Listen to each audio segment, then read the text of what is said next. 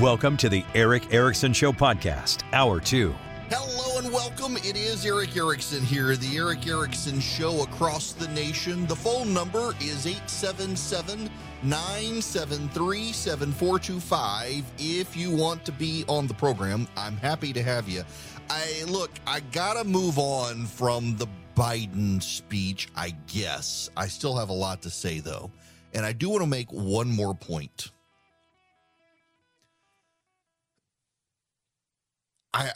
To be somewhat repetitive, Biden gives a speech on the Thursday night before Labor Day as college football is kicking off, including with two of the popular college football teams in Pennsylvania.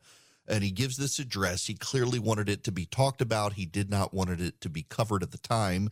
The major national networks, ABC, CBS, NBC, and Fox News, where most people were watching television outside of ESPN and the college football shows, they didn't cover it. Only CNN and MSNBC really gave it airtime, plus C-SPAN. So it wasn't very well seen.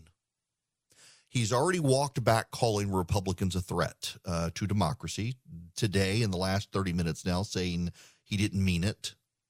But there's something else here. One of the things that Joe Biden did that I think is really problematic is he didn't stop with MAGA Republicans.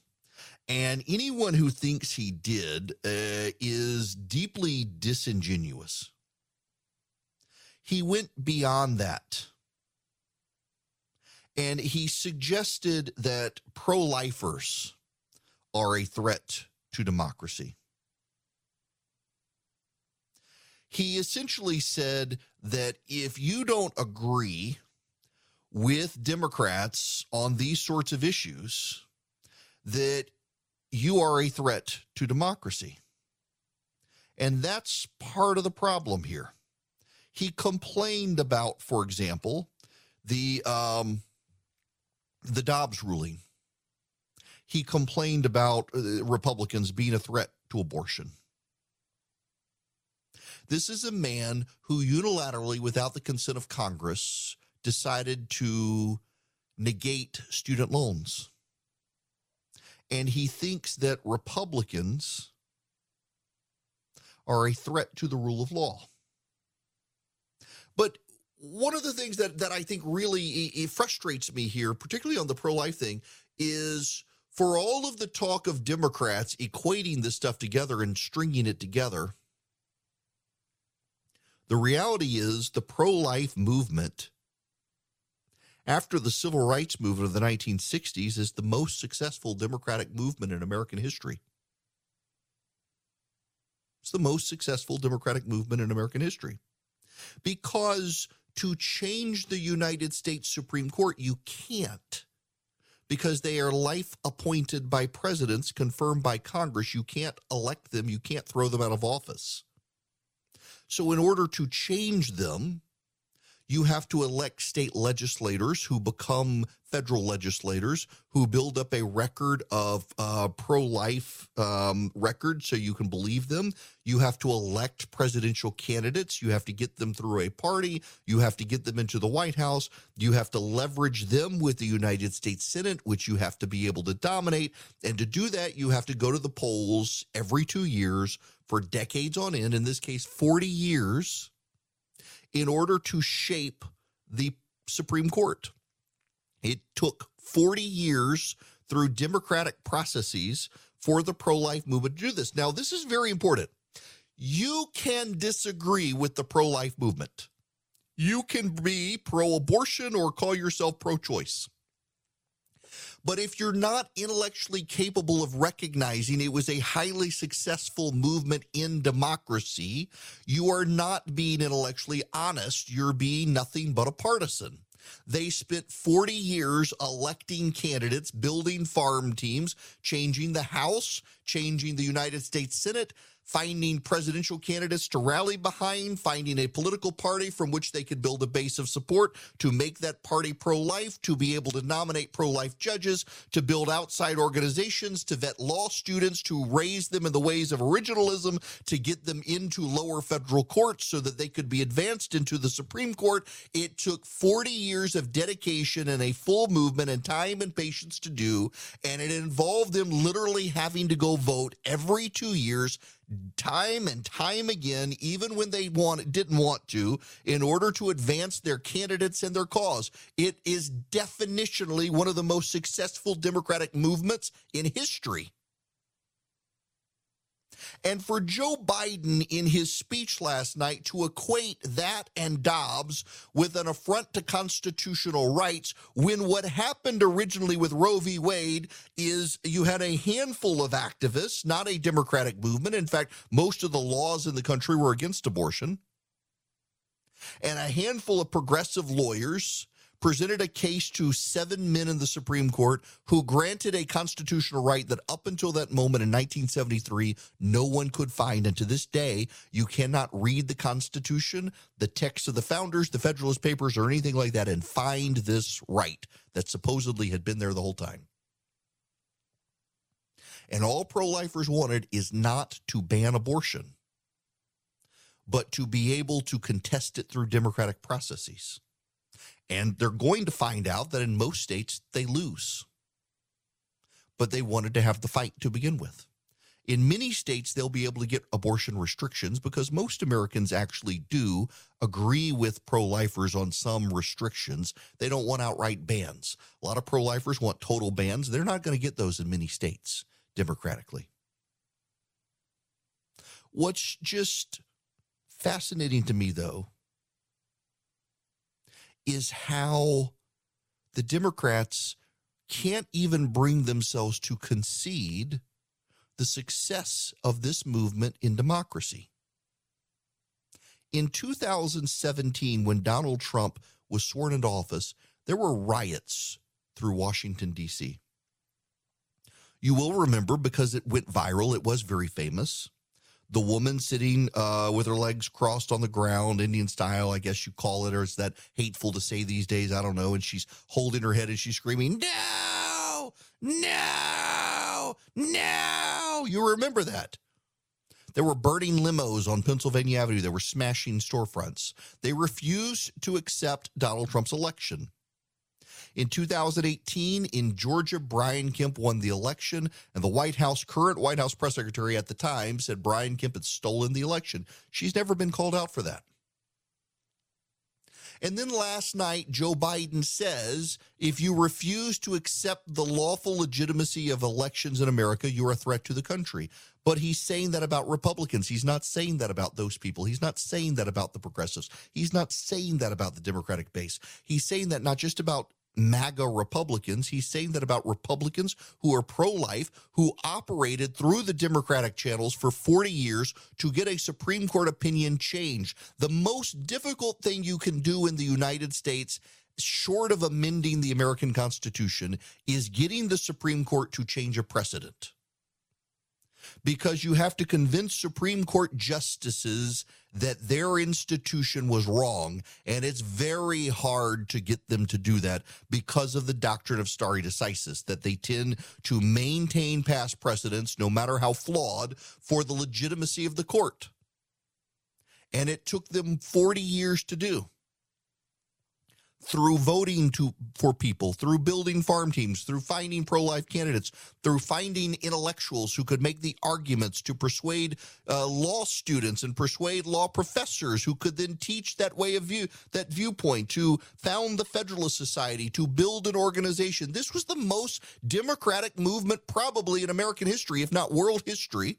Modern world history, it profound how long it took. They did not give up, and they were ultimately successful. And to say those people are anti-Democrat, when actually it was an anti-democratic institution, the Supreme Court, that conjured a right out of thin air in the 1970s to placate progressives, and all these people did was they played by the rules and got it changed over a 40-year period. That should be deeply offensive to you and show that the president's own argument is without any sort of intellectual firepower. It's an emotional screed designed to mobilize the Democratic Party's base. That's all it was, an emotional screed to mobilize the Democratic Party base at the expense of persuading independent voters. And that is something else that's significant here. They've given up on trying to persuade independent voters. They think now that they are ahead in the generic ballot. For the first time since November of 2021, Democrats are ahead by 0.1% on the congressional generic ballot. That still tends to favor Republicans when you get into likely voters, but they think the wind is at their back and they can give up on persuading independents. They can just mobilize their base. And so Biden can go out there and demagogue everyone in a national speech, walk it back the next day when questioned by Peter Doocy, but the media has their talking points. The media has their marching orders. The Democrats have their marching orders. There's not going to be a persuasion campaign now. There's going to be vilification. That's a problem. The Democrats have one thing going for them, and they know they have one thing going for them right now. Many Republicans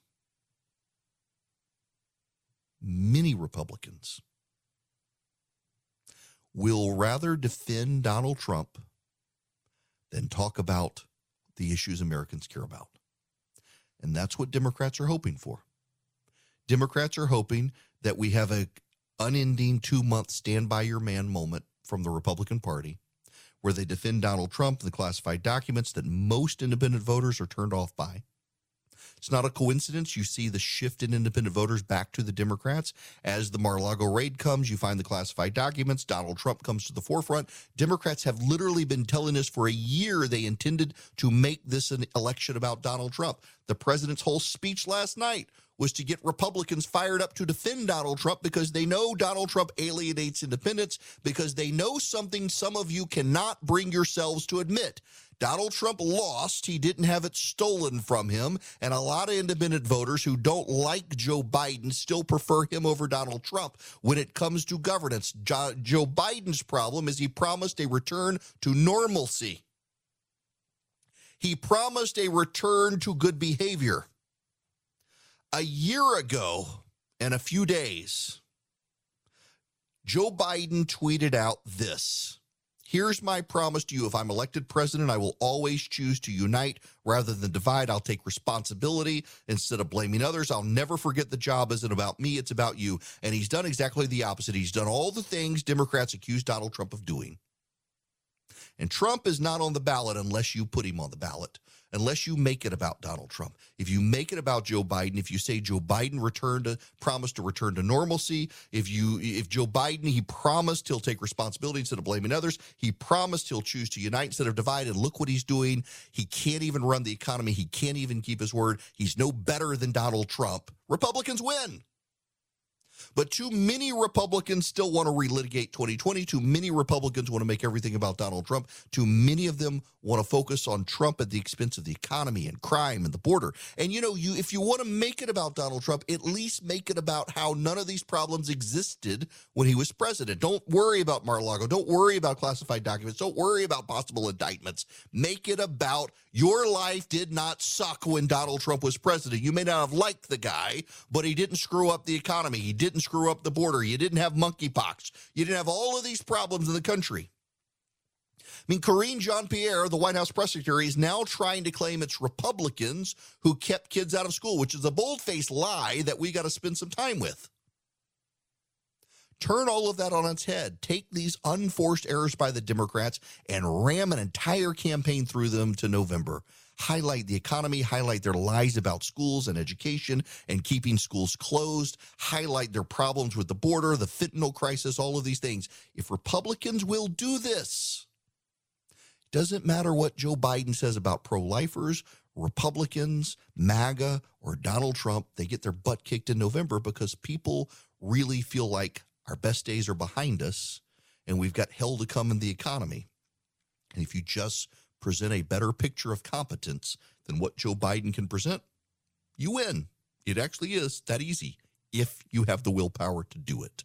Everybody asked me about Boll & Branch sheets. I actually put up a picture the other day. We got some in our house because we order from them. We actually are customers. They're like, oh my gosh, are they really that good? Yes, they get softer every single time you wash them.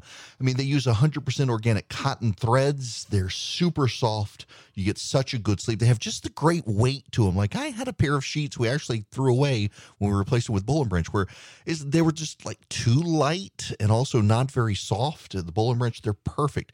The drape across your body when you sleep, absolutely perfect. Boll & Branch uses the highest quality threads on earth for superior softness, for a better night's sleep. They've got over 10,000 stellar reviews. Their signature sheets come in 9 neutral colors in all sizes from twin to California King. You will feel the difference. And they're 100% free from toxins. No pesticides, no formaldehyde, no harsh chemicals.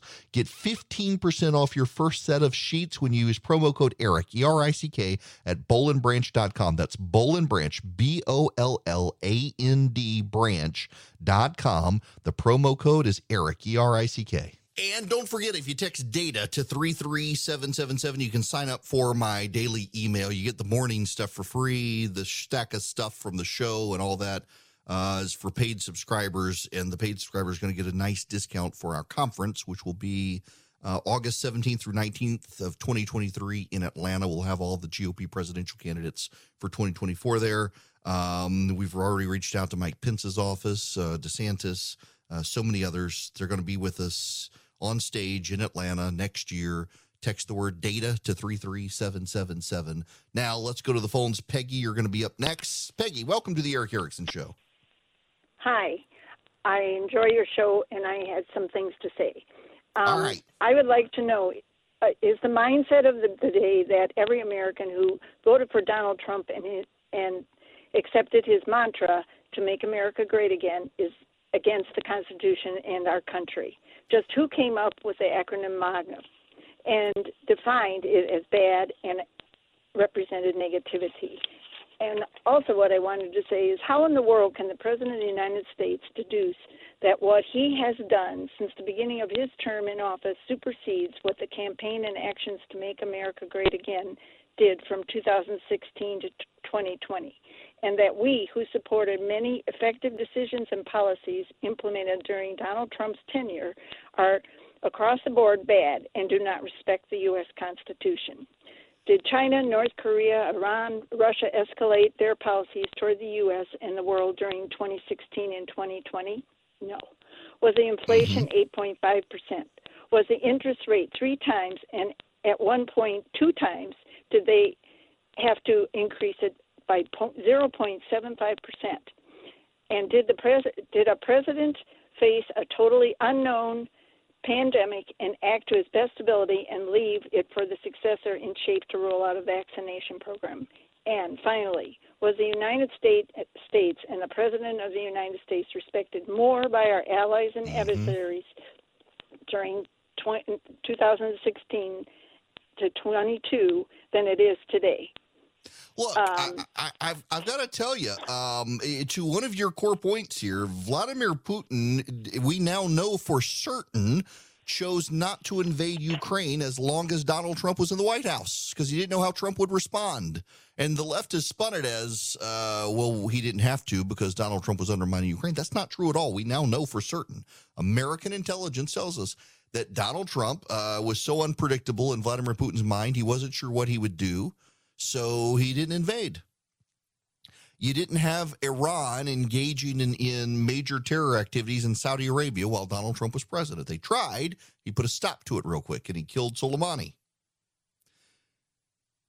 The fact of the matter is, if Republicans, if they got to talk, if you can't help yourselves, you got to talk about Trump. Talk about the economy. Unemployment was very low. There were a lot of jobs. Gas prices were low. Until COVID hit, the economy was firing. And what happened after COVID hit? He mobilized the country. They found the vaccine that Joe Biden wants to take credit for. And it was Biden and the Democrats who refused to open schools. It was the progressive areas of this country that refused to do it. Karine Jean-Pierre, the White House press secretary, has now gone out and claimed that it was Donald Trump and Republicans who kept schools closed. She actually claims this. And I want to take your phone calls when we come back, but we got to spend time on this because I got the receipts.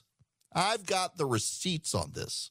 And we need to spend a little bit of time talking about this bold claim from this idiot at the White House. This woman is not bright. She is like a one-legged man in a butt-kicking contest. She is just not bright when it comes to being able to be the White House press secretary, and she keeps digging a hole for herself. I mean, really, I think a one-legged man in a butt-kicking contest is a more successful person than she is as White House press secretary. Hello there, it is Eric Erickson here, the Eric Erickson Show across the nation. The phone number is 877-973-7425. Those of you on the phones, bear with me.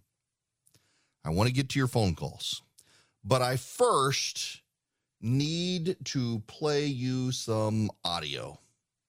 This is Karine Jean-Pierre, the dim-witted White House press secretary, who yesterday at the White House press briefing before the speech, in an encounter with, I think it was Peter Doocy, it usually is, but I'm not 100% sure on this one, had this to say. Be optimistic about the National Assessment of Educational Progress has this new testing that shows that 9-year-olds lost ground in both math and reading in pretty dramatic ways as a result of the pandemic. What is the president going to do about it? What is the administration going to do about this severe learning loss? And does the administration shoulder any blame for not pushing schools to reopen sooner? So let's step back to where we were not too long ago when this president walked into this administration, how mismanaged the pandemic, the response to the pandemic was, how 47% of schools were in less than 6 months. Our schools went from 46% to open to nearly all of them being open to full time. That was the work of this president, and that was the work of Democrats, in spite of Republicans not voting for the American Rescue Plan, which. Okay, you got that? She says that it was the Republicans who kept schools closed. Well, my friends, I have what the kids these days call receipts. Here's Randy Weingarten, the head of the American Federation of Teachers, July 28th, 2021. Has really thrown this curveball that says that while vaccination is the number one gold standard, that we need to, bring back our masks for schools. So the bottom line is we're going to keep kids safe. We're going to keep our members safe. And we're going to try to open up schools, and we're going to try to move through this political battlefield. That was July 28th, 2021.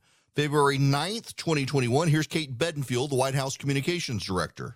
Teachers' unions have said that teachers should be vaccinated before schools are open again. Does the president agree with that? Should a vaccination be required before a teacher should go back to school? Well, he believes that teachers should be a priority and the vaccination list. He has supported that. He believes that teachers should get their vaccines.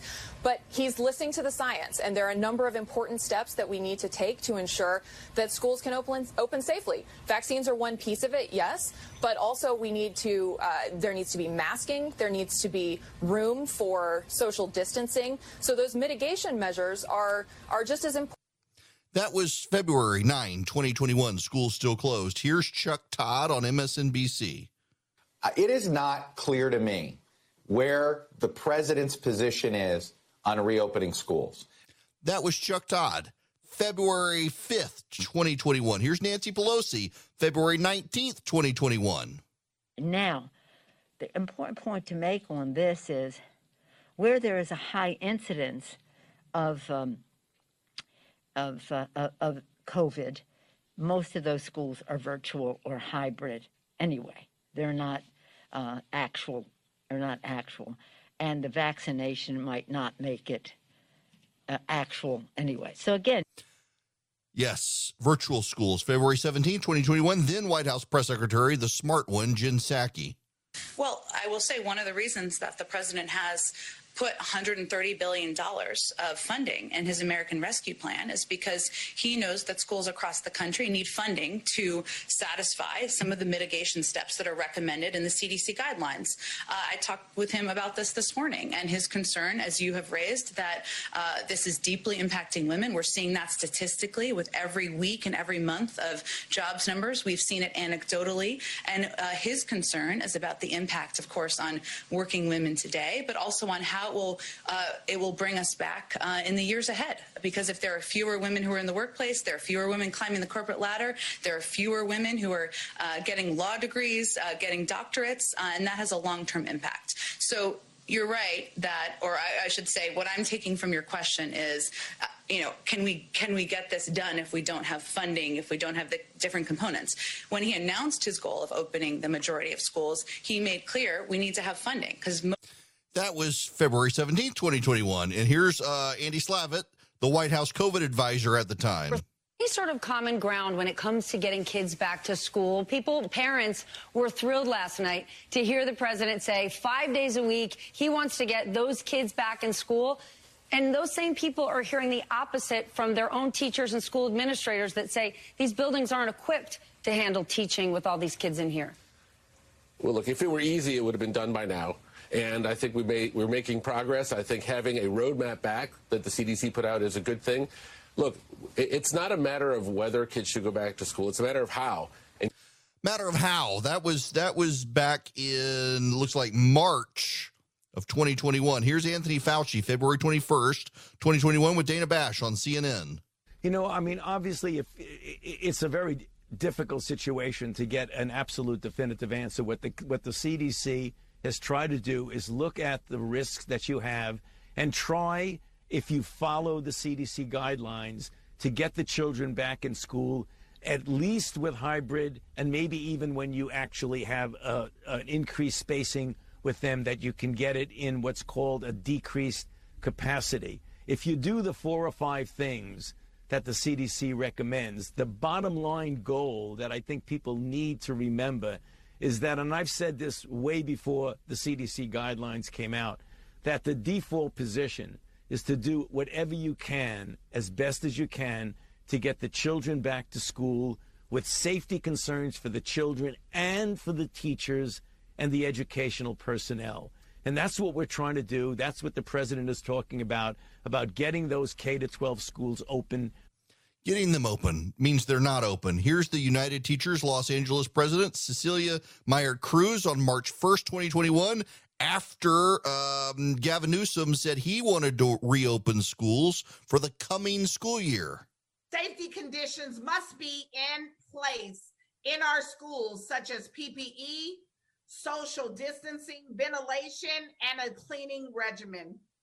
Now let's drill down on some of the increased political pressure coming from all sides. We have an all-important member vote this week to stand up against that pressure and fight the unsafe return to school sites. Today, state legislators released a revised plan in Senate Bill 86 to try to force schools to physically reopen, even if conditions are unsafe. Unfortunately, the plan reverts to deeply flawed ideas in Gavin Newsom's proposal in December to offer school districts more money if they open faster. If you condition funding on the reopening of schools, that money will only go to white and wealthier schools that do not have the transmission rates that low-income Black and brown communities do. This is a recipe for propagating structural racism. Oh, yes. She went there. Teachers Union president, going all the way to April 30th, 2021, when Joe Biden reversed his pledge to open schools within the first 100 days of his administration. Kids in K through 12 schools obviously are not going to be able to get the vaccine by the fall. Should all schools in this country be open this fall for five day a week in-person learning regardless? Based on the science and the CDC, they should probably all be open. Based on it, they should probably all be open. Now, the point here, again, all this audio, we got the receipts here. For Karine Jean-Pierre, the White House press secretary, to blame Republicans and say it was Donald Trump. Actually, in 2020, Joe Biden was campaigning saying Donald Trump was going to put your kids at risk by trying to force schools to reopen in August and September of 2020, saying it was a campaign issue. He didn't care about the kids. He wanted them open. Red states reopened, blue states did not. And now for the White House to say it was Trump's fault and Republicans' fault when all the people standing in the way were Democrats. In November of 2020, Andrew Cuomo was on MSNBC, and he admitted that even though COVID isn't spreading in schools, he's been keeping the schools closed anyway. Are schools going to close on Monday if we top 3%? Yep.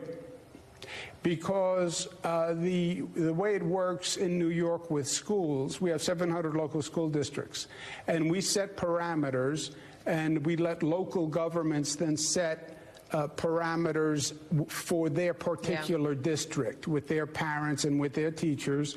New York City set 3% as the agreement. If the number goes over 3%, the infection rate, which, by the way, is very low, right?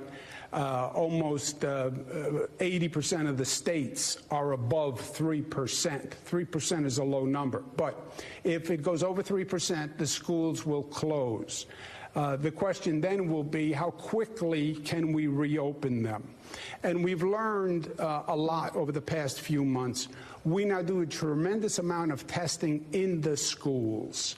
And what we've learned, Katie, is we're not seeing spread in the schools. You see a very low percentage of positivity in the schools. But they were going to close them anyway. Those are the receipts.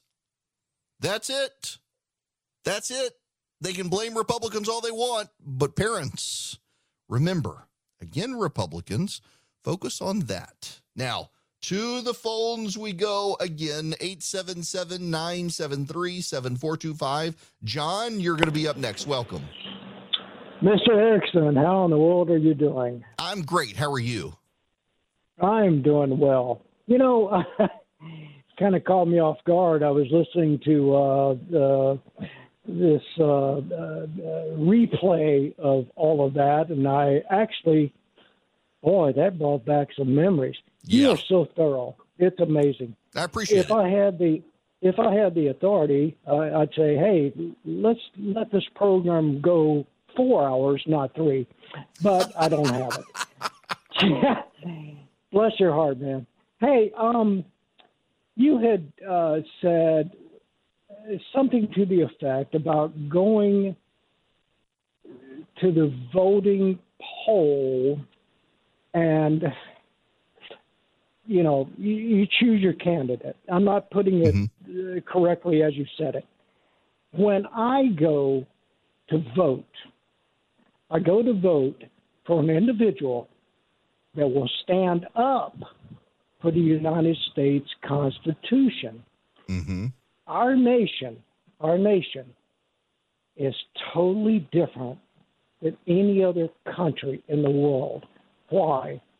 Because the Founding Fathers were wise enough to write a document, a contract, so to speak, to protect we the people from tyranny, from giving us the authority to choose, not necessarily weaponize, as some will say, militarily wise, but, you know, if we are suppressed, we have that right to vote them out of office because they're not following the Constitution of the United States.